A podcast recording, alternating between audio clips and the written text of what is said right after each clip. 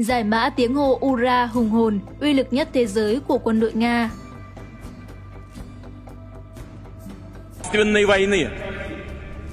Ura!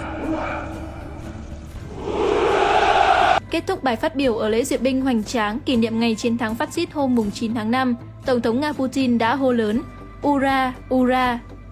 Tham gia duyệt binh có hơn 10.000 quân nhân thuộc tất cả các loại hình và binh chủng của lực lượng vũ trang Nga, hơn 100 đơn vị thiết bị quân sự, 72 máy bay, cũng như các đơn vị của các cơ quan công lực khác. Tổng thống Putin đã có bài phát biểu tri ân những anh hùng và các cựu chiến binh trong cuộc đấu tranh chống phát xít.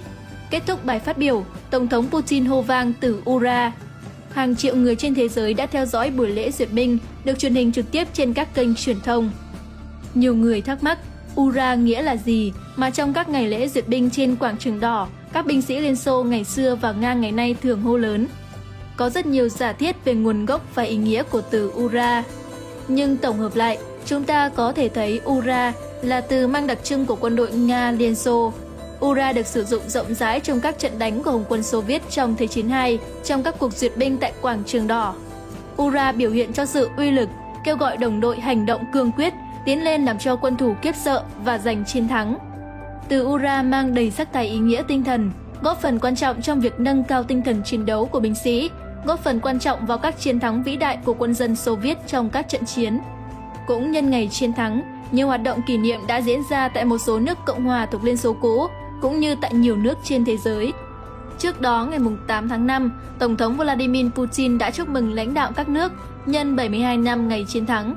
Trong đó, ông nhấn mạnh, ngày chiến thắng là sự kiện thiêng liêng và biểu tượng cho tinh thần yêu nước bất diệt của thế hệ cha ông đã sát cánh chiến đấu trên chiến trường, cũng như lao động hy sinh tại hậu phương để giải phóng Tổ quốc và toàn nhân loại khỏi chủ nghĩa phát xít. Tổng thống Nga cũng chỉ ra rằng một cuộc đấu tranh chung chống lại bất kỳ âm mưu bóp méo lịch sử, biện minh cho chủ nghĩa phát xít và quốc xã nào sẽ là hành động biết ơn và kính trọng cao nhất dành cho các chiến sĩ giải phóng. Năm 2016, đích thân Tổng thống Putin đã mang ảnh ông mình tham dự tuần hành với Trung đoàn Bất Tử. Cuộc diễu hành của Trung đoàn Bất Tử năm nay được tổ chức không chỉ trên mặt đất mà cả trên không. Khoảng 10 máy bay hạng nhẹ sẽ bay dọc bờ sông Amur ở Khabarovsk, mang theo ảnh các phi công chiến đấu đã sinh ra phục vụ hoặc làm việc tại vùng này. Đội nhảy dù cũng mang theo ảnh chân dung 14 liệt sĩ thời chiến tranh vệ quốc khi hạ cánh xuống khu vực bia tưởng niệm vinh quang. Nhân ngày chiến thắng, Bộ trưởng Quốc phòng Nga Sergei Shoigu đã chúc mừng tất cả các cựu chiến binh và binh sĩ quân đội. Ông khẳng định, ngày 9 tháng 5 vĩnh viễn đi vào lịch sử thế giới như biểu tượng của chủ nghĩa yêu nước. Поздравляю вас с 75-й годовщиной Победы Великой Отечественной войне!